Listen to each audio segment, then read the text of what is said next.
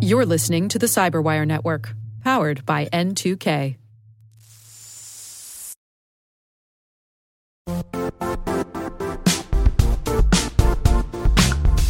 The IT world used to be simpler. You only had to secure and manage environments that you controlled. Then came new technologies and new ways to work. Now, employees, apps, and networks are everywhere. This means poor visibility, security gaps, and added risk. That's why Cloudflare created the first ever connectivity cloud. Visit cloudflare.com to protect your business everywhere you do business.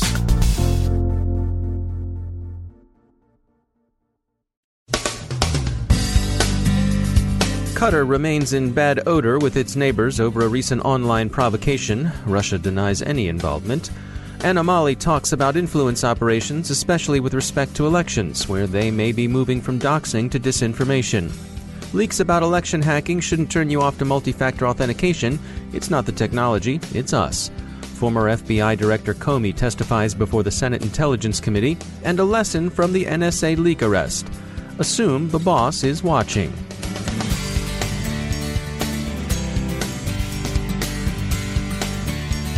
I'm Dave Bittner in Baltimore with your CyberWire summary for Thursday, June 8, 2017.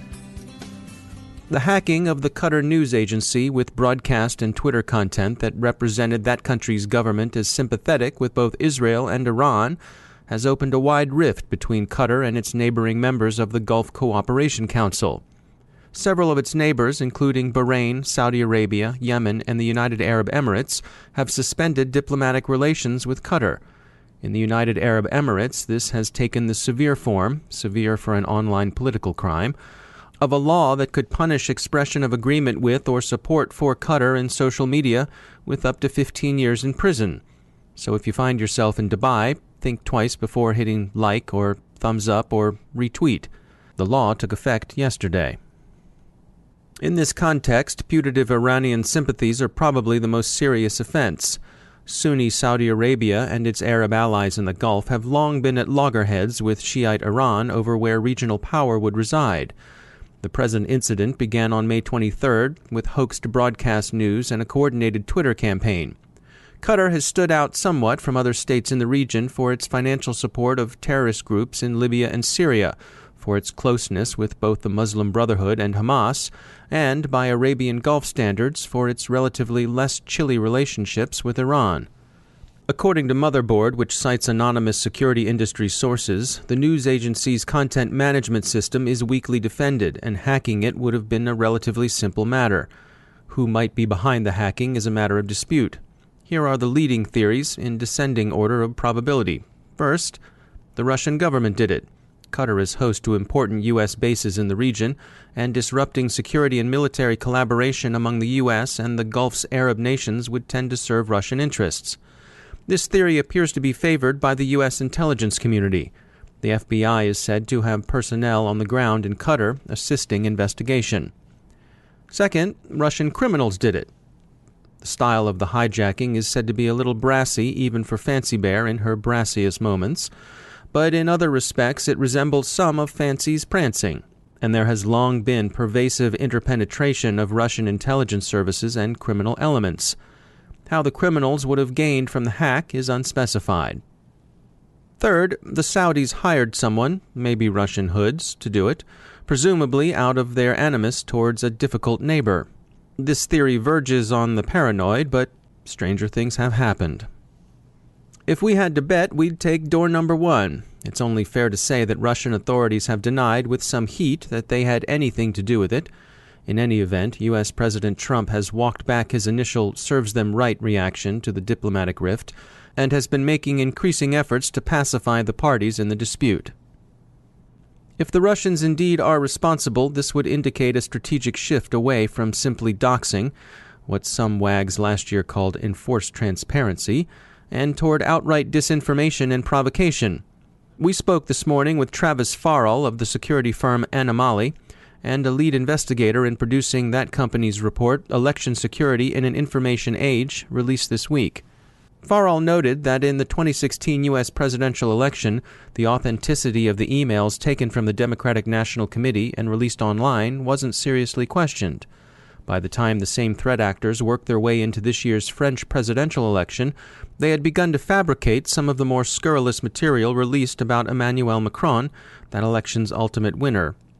Farral also noted that Macron's campaign, En Marche, was better prepared than the US DNC to counter such disinformation. They expected it. They established honeypots and other time wasting diversions for attackers, and they were quick to denounce false rumors. In the elections currently being held in the United Kingdom, where results are expected later tonight, there have been reports of a large and active campaign of sock puppetry mounted on behalf of the Labour Party's leader, Jeremy Corbyn.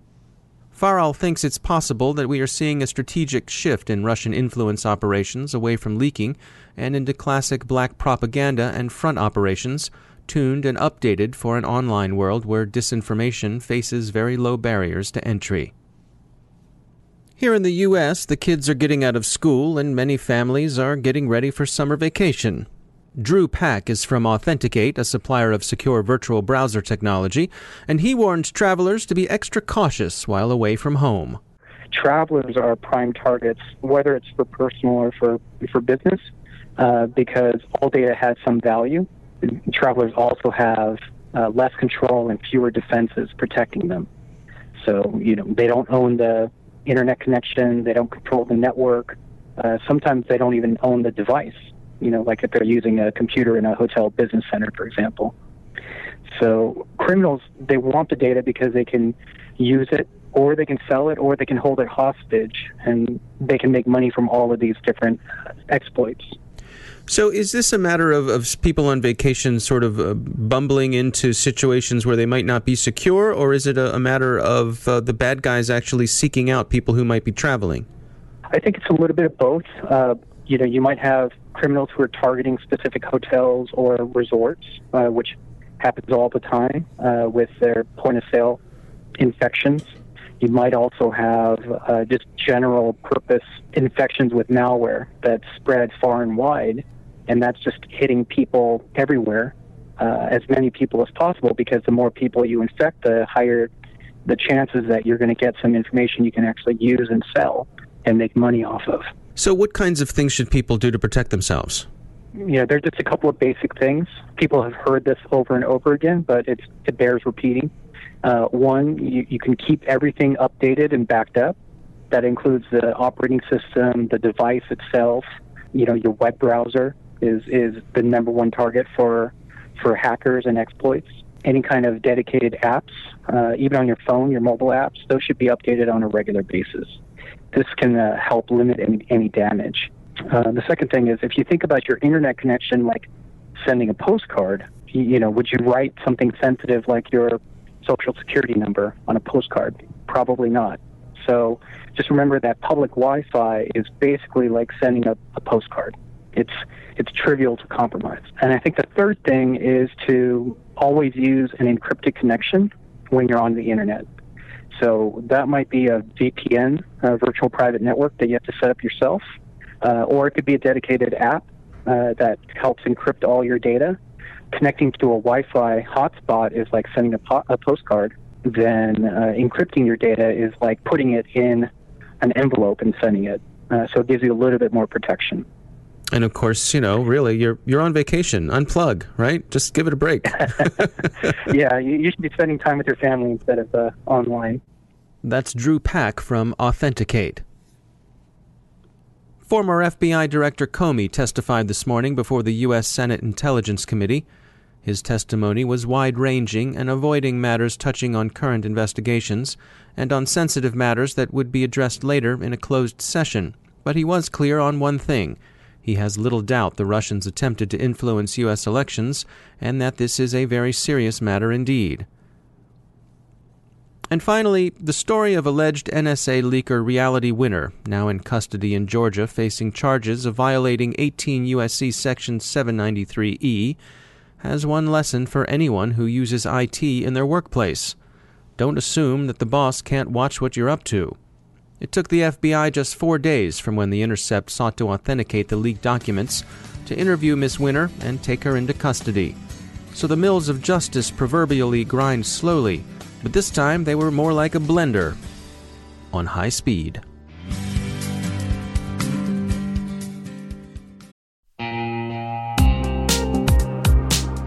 Managing the requirements for modern security programs is increasingly challenging and time consuming. Enter Vanta. Vanta gives you one place to centralize and scale your security program. Quickly assess risk, streamline security reviews, and automate compliance for ISO 27001, SOC 2, and more. You can leverage Vanta's market leading trust management platform to unify risk management and secure the trust of your customers. Plus, use Vanta AI to save time when completing security questionnaires. Cyberwire daily listeners can get $1,000 off by going to vanta.com slash cyber. That's V-A-N-T-A dot com slash cyber.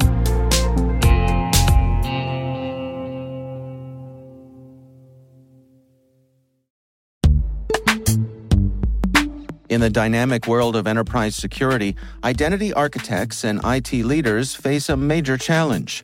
Growth by repeated acquisitions multiplies the complexity of everything. Multiple IDPs, MFA providers, policy engines that all need to coexist. This can lead to fragmented user identities and policies that create security vulnerabilities and add access friction. Strata Identity solves this. Now you can decommission unneeded IDPs and consolidate the ones you'd like to keep without rewriting apps or disrupting users, engineers, and app owners. Plus, Strata's modular architecture makes it easy to integrate with any identity provider without manual maintenance and coding.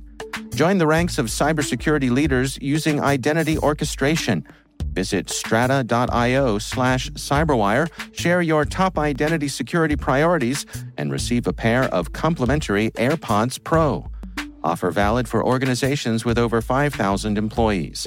Step into a new era of identity management at strata.io slash cyberwire.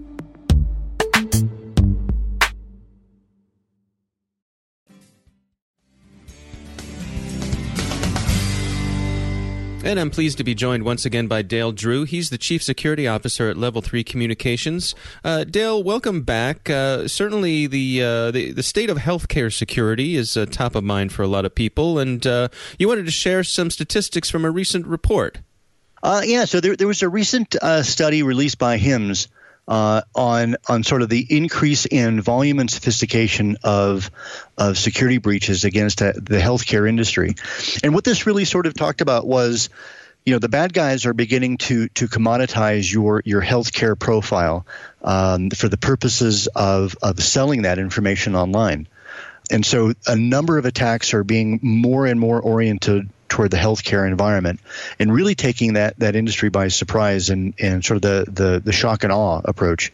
You know, some, some of the key takeaways from that study, which I, I found to be pretty interesting, were that the, the employee still becomes the single largest source of threat. Uh, mm-hmm. about 80% of the respondents said that that you know employee security awareness uh, was was sort of the largest loophole with regards to uh, attacks, and that's everything from employees clicking on phishing emails that that uh, gain access to uh, uh, the healthcare environment, answering social engineering phone calls and uh, responding with things like uh, names and passwords or other uh, assets to get in they also said that about about 97% of them said that that uptime was of greatest importance to them, which means that we are seeing a pretty significant. I think it's third uh, in the ranking of of uh, industries that are being targeted by DDoS attacks.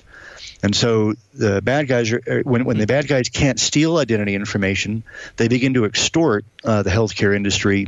Uh, by launching DDoS extortion attacks and attempting to gain uh, money out of those uh, those enterprises.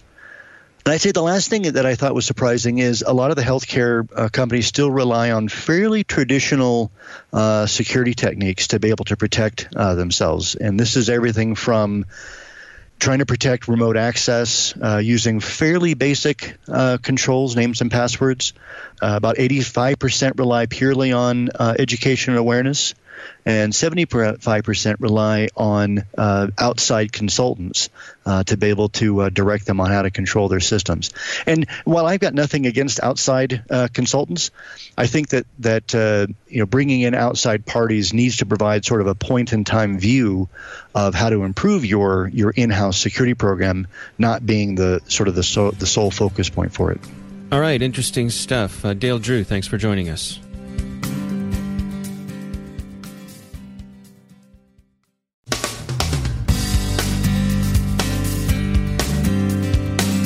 And that's the Cyberwire. We are proudly produced in Maryland by our talented team of editors and producers. I'm Dave Bittner. Thanks for listening.